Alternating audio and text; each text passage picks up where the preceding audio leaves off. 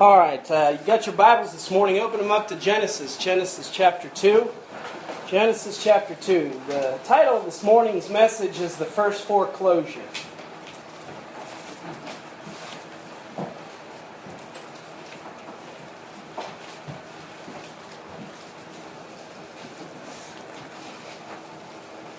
You ever moved into a, a new home or uh, of course, all of us, we, we uh, have that dream home, that home we're thinking about. You know, it may be a, maybe a farm or a ranch, uh, some sort of modern architecture. You know, you know that folks think about new homes and, and uh, awesome estates because of how many TV shows there are about it and how many magazine subscriptions there are. You know, uh, many folks, I think, dream of a maintenance free living you know, you don't have to mow the grass or shovel the snow or maintenance anything on the outside. Wouldn't it be neat if you had a farm like that? A farm that was maintenance free, that you didn't have to do all that to? You could have the benefit of the farm but not have to do all that stuff? You know, Adam and Eve, they had all that. They had it all. They had, uh, they had, uh, they lived in paradise. That's what God prepared for them uh, in the beginning. And that's how He created it. As we look at the days of creation, the Bible tells us that uh, when God created everything, that when He was done creating it, He said that it was very good. Uh, God prepared for Adam and Eve uh, a great home, a great place to live, a great environment, a perfect environment, matter of fact. And um, you, are there at uh, Genesis chapter 2, look at verse 8 and 9. And the Lord God planted a garden eastward in Eden, and there he put the man whom he had formed, and out of the ground made the Lord God to grow every tree that is pleasant to the sight and good for food. The tree of life also in the midst of the garden, and the tree of knowledge of good and evil. Now skip down to verse 15. And the Lord God took the man and put him in the garden of Eden to dress it and to keep it. And the Lord God commanded the man, saying, Of every tree of the garden thou mayest freely eat, but of the tree of the knowledge of good and evil thou shalt not eat of it. For in the day that you eat thereof thou shalt surely die. God created paradise. God created uh, the Garden of Eden for Adam and Eve, and this was going to be a, a wonderful place for them. And I don't know how much time passed that they got to experience uh, the presence of God. The Bible says that God walked with them in the cool of the day before Satan came along and, and began to tempt them. We know the story how the serpent came along and tempted Adam and Eve, and tempted Eve to, to eat of the fruit that God told them not to. And we understand that because of sin, sin brought the curse, and sin has consequences. You know, God, God in His love uh, tried to protect Adam and Eve from self destruction with the truth. Uh, he told them what not to do, and really their, uh, their commandments of what not to do was not that hard. Uh, there in paradise, having everything, everything provided for them, a great place to live, and a great place to, to raise a family, and all those sorts of things. They had one commandment not to eat. But Satan was able to package sin in such a tempting way, you know, that they purposely disobeyed God and they purposely disobeyed the truth. We know that from that point on, Satan, he's cursed. We know that the woman, the Bible says, she's going to have pain in childbearing. Ladies, that was Eve's fault.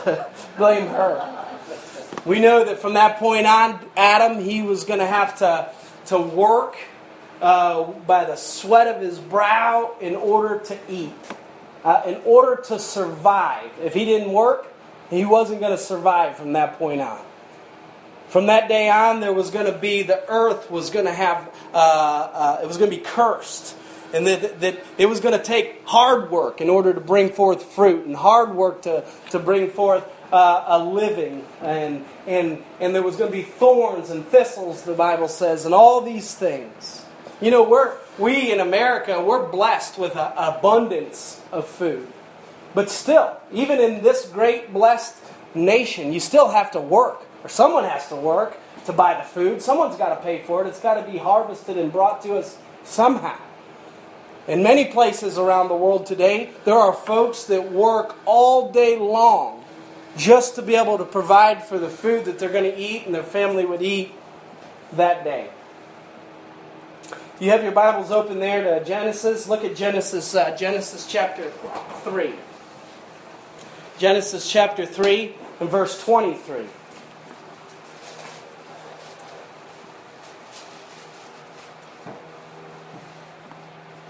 The Bible says, Therefore the Lord God set him forth from the Garden of Eden to till the ground from whence he was taken. So he drove out the man, and he placed at the east of the Garden of Eden cherubims and a flaming sword which turned every way to keep the way of the tree of life. Can you imagine this day? Could you imagine how sad of a day that this must have been for Adam and Eve? The day that they were driven from their paradise, the day that they were driven from their dream home, the day that they were pushed out, the day that they uh, that their that their paradise was foreclosed on.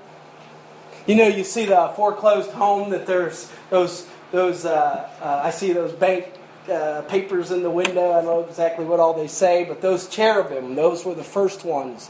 Said, no way. This is this here. This has not been paid for. This is not able to be accessed. Been pushed out. What a what a, a sad effect of sin on this first family as they began to lose their home and lose their paradise and lose their dream. That they really they didn't know how good it was, did they? They didn't know how good it was until uh, until they didn't have it, until it was gone. And then they began to realize how hard it was going to be to survive from that day forward. As Adam began to have to plant his own garden and till up the ground and pull out the rocks and weed it out and work hard just to bring in a harvest. We know that the effects of sin uh, just showed itself in a very quick way, with the first two uh, boys being born to a woman, Cain and Abel. We know that Cain was a murderer and he killed his brother. The Bible says that he was sent away. The Cain was sent away. Can you imagine Eve? You know, I don't know where Adam and Eve lived after they left the Garden of Eden. I can only imagine that they may have would have been easiest to maybe go into a cave somewhere. Maybe they made a mud hut somewhere. I don't know what it was, but they had to work somehow to make something, some sort of shelter. Before that, the earth wasn't cursed. They didn't have to worry about the shelter. Now they had to get out of the elements. And I don't know, but I guess it was probably a little bit dark and a little bit dingy. And I, I think that, you know, so many times people don't appreciate us talking about the dangers, the consequences, the wages of sin, the payment for sin. But I guarantee you that if one of us would have walked up to Adam and Eve many years after the fall of man and begin to interview them wherever they were at, they would have told you that sin has a very high price. That sin has a very high cost. As you can imagine, Adam coming uh, back from the field after working all day and sweating and hoping, hoping that the weather cooperates with his harvest. And you can imagine Eve's broken heart. Can you imagine Eve's broken heart after she lost one son and she lost both her sons in one thing? The devastation, the depression, the darkness, the heavy hearts, the whole dark side that they'd never seen before because of this foreclosure. This was a broken family. Adam and Eve became a broken family, it was a broken home. I think that Adam and Eve, if we were there uh, interviewing them, that they would say, Hey, we wish, we wish that we would have listened to the loving words of our Father. He only told us that to protect us. He only told us that to keep us safe, to keep us in that great place where He brought us. Those cherubim were constant reminders, constant reminders that their home was foreclosed on. Before Cain and Abel became grown you can only imagine that maybe every now and again that they went by the old neighborhood. They went by the old paradise. Maybe Cain and Abel said, "Hey, why can't we live there anymore? Why can't we go back in that great place? Look at look at look at the Garden of Eden." Mom and Dad would have hung their head and said, "We can't go back in. We've been foreclosed on. The cherubim won't let us in." The Bible says in Romans 6:23, "For the wages of sin is death." There is a payment for sin. It is death. But the gift of God is eternal life through Jesus Christ our Lord. The bad news is there was a foreclosure. But the good news is, is Jesus Christ came to offer us this paradise, to restore paradise, to restore paradise in our hearts. You know, He became, He took death for us so that we didn't have to, that, that He was able to conquer death, that He was able to kill death, that He was able to destroy death for us. Christ did that. We know that there's going to be a millennium, uh, 1,000 years, where Jesus Christ will rule and reign from Jerusalem on the throne of David. And he'll begin to restore this earth to those days like the Garden of Eden. The Bible says the lion will lay down with the lamb. That'll be a good time to be there. I can't wait for those days. But not just 1,000 years during the millennium, the, Bible says that uh, the Lord, He's preparing a place for us that it'll be an eternal paradise. Amen. An eternal paradise because of Jesus Christ. Look at Genesis chapter 3 and verse 15. Here's the first prophecy that we'll find in our Bible about Jesus Christ. Genesis chapter 3 and verse 15. God says to the serpent, And I will put enmity between thee and the woman, and between thy seed and her seed. And it shall bruise thy head, and thou shalt bruise his heel. You know what he was saying? One day they'll be born of the seed of a woman. They'll come from a woman, a, a man, a human. God, God became man. God was human. He was in flesh just like you and I. And you know what he did? He responded to Satan's lies and he responded to sin. He responded to it with becoming our Savior, becoming our, our, our payment for sin. Without it, my goodness, it would this world would be dark without the answer of Jesus Christ, without the answer of the gospel of the Lord Jesus Christ. It would be bad news on top of bad news. But you know what? Jesus Christ came to bring good news on top of bad news.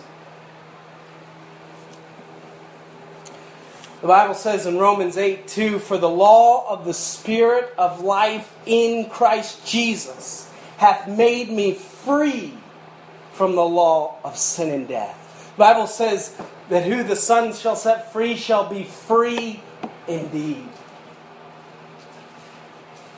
Jesus Christ came for us to be set free, set free from this foreclosure, set free from the, the bondage of sin, set free from the penalty of sin.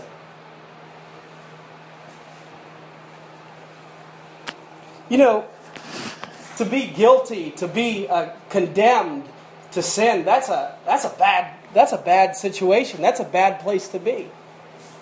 But Christ came to free us from that condemnation. Christ came to take sin upon himself so that we could be forgiven, so that we could be justified and freed from it. Take your Bibles and turn to John, John chapter 14. Christ came to restore and to set us free. Set us free from the effects of sin.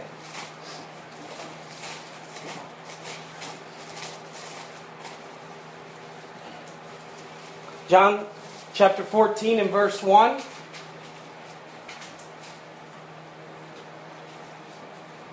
The Bible says, Let not your heart be troubled. You believe in God, believe also in me.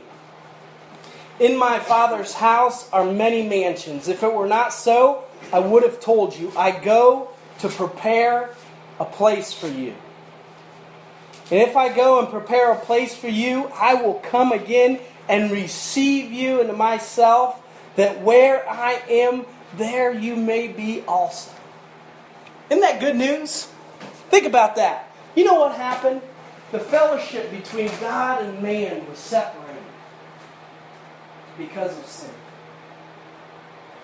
The fellowship between God and, Adam and Eve was broken because of sin. I believe that God created us to fellowship with Him. I believe that God created us so that we can have a relationship with Him. But sin breaks that relationship. Sin breaks that fellowship with the Father that's so sweet, so precious, and really what we were created for. But Jesus Christ says that He is preparing a place for us, that where He is, there we can be also. I don't know uh, completely what heaven's going to be like. The Bible tells us a lot of great things about heaven, uh, shows us a lot of good things. But I guarantee you, wherever Christ is, that is paradise, isn't it? I mean, when we're there with Him, when we're there with uh, God Almighty, when we're there with uh, God that uh, forgave us and redeemed us and bought us back from the penalty of sin, that's going to be great. Look at verse 4. He says, And whither I go, you know, and the way you know. And Thomas saith unto him, Lord, we know not whither thou goest, and how we can know the way. In other words, Thomas is saying, I don't know where you're going, and I don't know the way. That's a good question, isn't it? I mean, if we're if we're gonna if we're gonna if we're gonna find out where paradise is and how to get there, those are two important questions. Jesus simply says in verse 6 Jesus saith unto him, I am the way, the truth, and the life. No man cometh unto the Father but by me. Jesus Christ, He's the way. He's the truth. He's the truth that's going to set us free. He's the way to get there. He is the way to heaven. That's simple, isn't it? I, I, I, it's simple, right? The gospel message is simple, isn't it? Sin entered into the world because of Satan. Man chose to sin. Man chose to, to uh, disobey the truth and go against it. But Jesus Christ, God, manifest in the flesh, came to earth to make a way of reconciliation between God and man. He is the truth. And then He gives us life. That's what it means to be born again, right? It's, it's to experience life. It's to experience the life that He created for us in the first place that was stolen from us because of sin. He's given us life. He wants to give us life. Jesus Christ said, I say it so much, I am come that you might have life and that you might have it more abundantly. What a merciful, long suffering Savior. You know what he could, could have said? They chose sin, they chose that way, just let them go.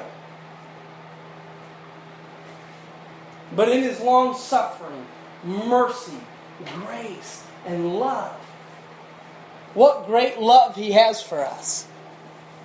That he chose to not let it go. He chose to come and make redemption. He chose to come and make a payment for sin. You know why? Because we were foreclosed on and we couldn't pay the payment.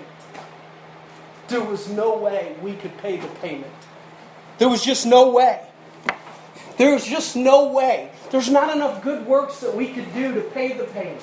There's not enough good things. There's no church membership. There's no no uh, uh, uh, uh religious activity that we could do to make the payment.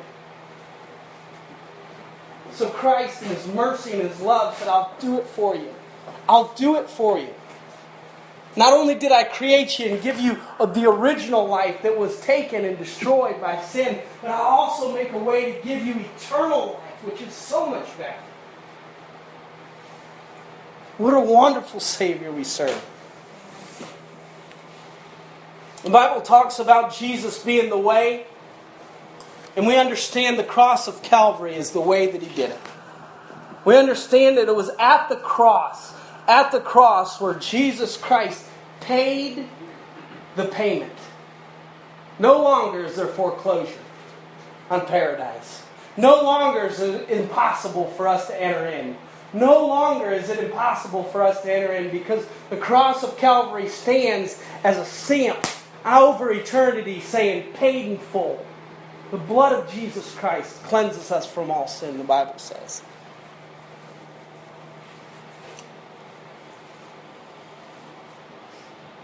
Cross of Calvary stands for our freedom. I think it's interesting how the Romans used the cross as a, as a tool of intimidation, as a tool of fear. You know what I see when I see the cross today? I don't see it as intimidation. I don't see it as, a, as an emblem of fear, but I see it as an emblem of love and an emblem of grace. I see it as the place where my sin payment was made by the Lamb of God that taketh away the sins of the world. As he hung there on the cross, the Bible tells us in Mark chapter 15 that the chief priest, amazing, the chief priest of the tribe of Levi, he and the scribe stood there, and the Bible says they mocked him. The Bible says that he hung there bloody up on the cross in between two thieves. I think it's just significant that Jesus died in the company of thieves, don't you? The Bible prophesied 750 years before Jesus died that he would die in the company of thieves. In Isaiah chapter 53, the Bible tells us that he was going to be uh, make his grave with the wicked and that he would be numbered among the transgressors. That as he hung there as an offering for sin and as he took sin upon himself, as he took the transgressions of the world, he would hang there between these two thieves.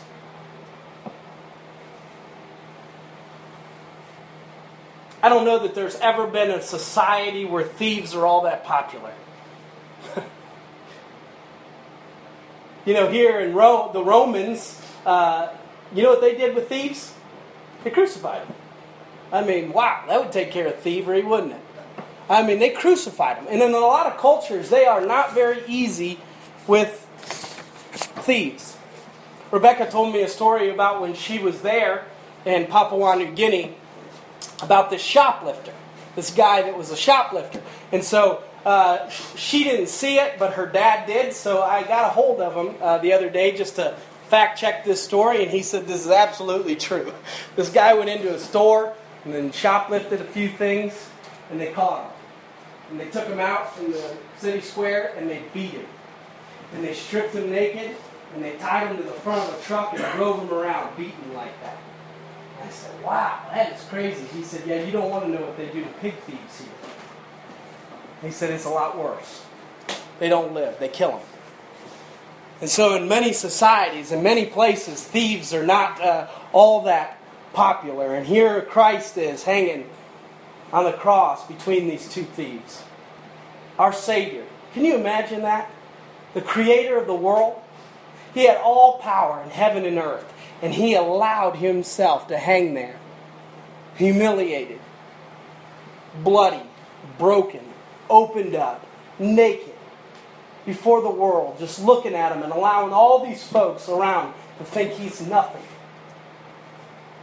To think that they had the power to kill him. They had no power over Christ.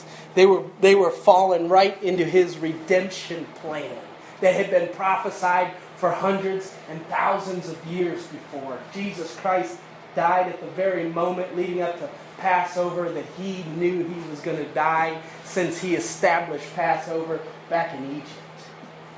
Jesus Christ was our Passover and eternal lamb. I find it interesting that there was two thieves. The Bible tells us that the one thief, he joined the mockers. The one, the one thief, he, he, you know what I find is interesting about that one thief is how close in proximity he was to the Savior. Not only how close in proximity he was to the Savior, the one that was making the payment for the sin of the world, but how much need he had for the Savior. And yet, that one thief chose to not only pay, take the payment for sin uh, himself in his body, but he also chose to take the payment of sin in his soul. But there was the other thief. And that's what I want to look at this other thief. Look at Luke chapter 23. Luke chapter 23.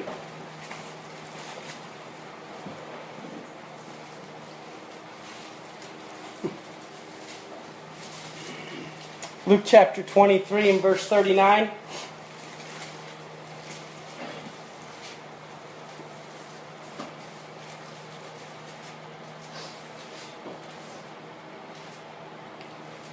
The Bible says one of the malefactors, malefactors which were hanged, railed on him, saying, If thou be the Christ, save thyself and us. But the other, answering, rebuked him, saying, Dost not thou fear God? Seeing thou art in the same condemnation, and we indeed justly for we receive the due reward of our deeds. You know, that's a, that's a real good sign of something, someone that's repentant. I believe that we, I, I believe in repentance toward God and faith in our Lord Jesus Christ. You know what I believe? I believe that we have to come to a point in our life where we say, guilty before God. God, I need a Savior. God, I need you. I, if I got what I justly deserve, if I got what was what was due me, we don't want what we deserve, do we? We really don't. We want mercy and we want grace.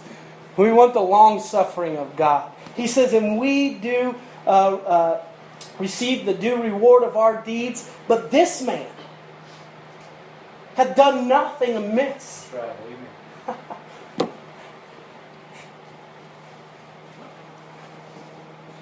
Isn't it interesting who God used to testify of the innocent Jesus Christ? As all these people, I can just imagine, were down below and mocking him, and as they were parting his garments, the Roman soldiers, there was one there that said, This man's innocent. This man had done nothing wrong, he'd done nothing amiss. You know who he was? He was the thief. He testified of Jesus Christ being innocent. Wow. He said, He's done nothing amiss. And he said unto Jesus, Lord, Lord, remember me when thou comest into thy kingdom. that took faith. Wouldn't you say that that takes some faith? You know, they, they had been mocking him that he was a king. Just before that, they put a robe on him put a crown of thorns and beat it in his head. And they mocked him, punching him, saying, Hail, King of the Jews. And just for fun, they nailed above him a, a sign that said that he was King of the Jews. But there was no one that believed he was a king. Chief priests and the Pharisees, the Sadducees and the scribes, they all said, We'll have no king but Caesar. But you know what he said? He said, Remember me when thou come into thy kingdom. I guarantee you that Jesus Christ, stripped naked and bloody, hanging on the cross, did not look like a king with a kingdom at that point. That's why none of the, uh, disciples were there except John. But this man, he believed not only that Jesus Christ was king, but that he had a kingdom, and he believed in the afterlife, obviously. They were both about ready to die.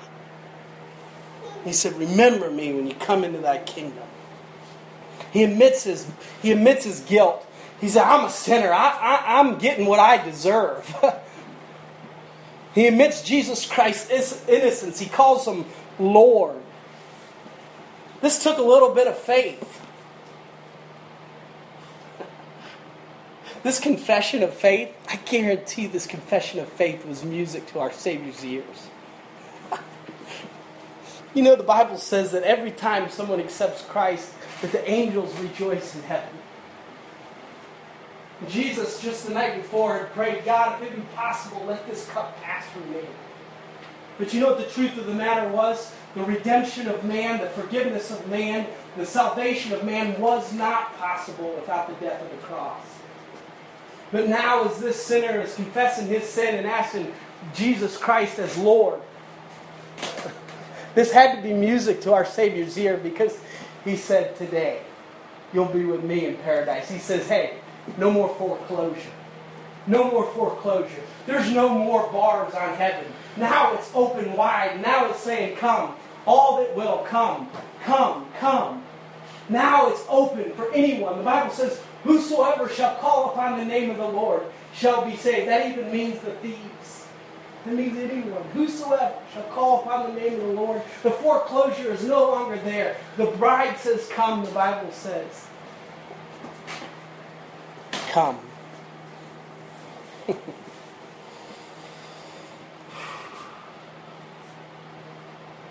Jesus says, Verily, I say unto you, today thou shalt be with me in paradise. Truly, truly, today you'll be with me in paradise. That gives a little more meaning to that song, There is a Fountain. What a, what a great hymn. There is a fountain filled with blood, drawn from Emmanuel's veins. There's a verse that says, The dying thief rejoiced to see that fountain in his day, and there may I, as vile as he, wash all my sins away. Christ went to the bank and he paid the mortgage in full. No longer do you and I have to pay the penalty of sin. No longer are you and I condemned because of sin. As a child of God, we are set free. wow, that's good news. Justified, redeemed, forgiven. When he cried out, It is finished, you know what he was saying? Paid in full. The penalty of sin has been taken from us everyone and anyone who will accept this free gift of salvation. The Bible says in Hebrews chapter 9 and verse 14, How much more shall the blood of Jesus Christ, who through the eternal Spirit offered himself without spot to God there on the cross, purge your conscience from dead works to serve the living God. You know what he's done for us as children of God? He's made it possible for our conscience to be clean before God. He's made it possible for us to stand here today. Although we know we've sinned, although we know if we received our just reward it wouldn't be good, but we can stand here today and know in our heart that we are not condemned, that we are forgiven, that our conscience can be clean and clear before God. That's good news.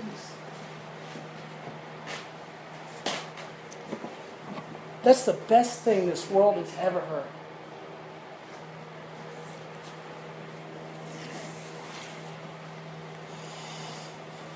It's interesting, the thief was the first one in. I don't know who you let into your house. If you were having a party. But the thief, would he be the first one that you'd let in? You ask this question Are there thieves in heaven? The answer is no. We still call him the thief. 2,000 years later, we call this man the thief. He's not a thief. He's not a thief. He's a son. He's a son of God. He, he belongs in heaven. Why? Because Jesus Christ paid his sin debt. Bible says, therefore, if any man be in Christ, he is a new creature. Old things, thief, liar, all those things, they're passed away. Behold, all things become new. No more thieves. He's a son. There's no, you say, I know I've sinned, I know I'm this, I know I'm that. Well, when you accept the forgiveness of Jesus Christ, when you forget, when you accept his, his cleansing blood on your account, you become just just as if I'd never sinned. You become righteous with God. In other words, you're in right standing with God. Wow. What a gift. And it was free.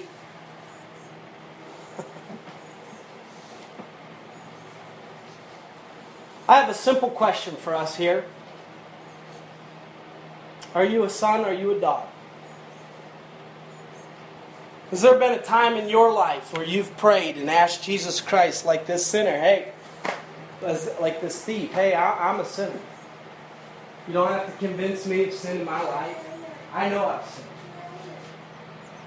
And I trust that sacrifice that was made on the cross of Calvary, that bloodshed, eternal blood, Jesus Christ, for my payment for sin. I believe that He died, and I believe that He rose again. You're here this morning. Are you a son? Are you a daughter? Is there a time in your life where that Spirit of God moved in took your heart and made it its home? Your body became the temple, the Holy Ghost. As a child, as a child of God,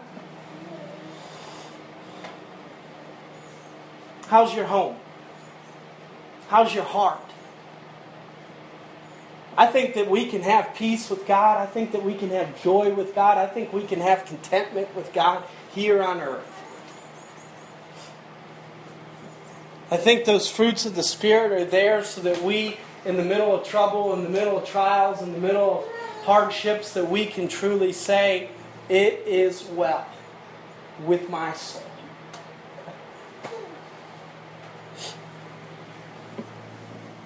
We're gonna we're gonna sing a song here in a moment, but I'd to have every head bowed and we're gonna pray.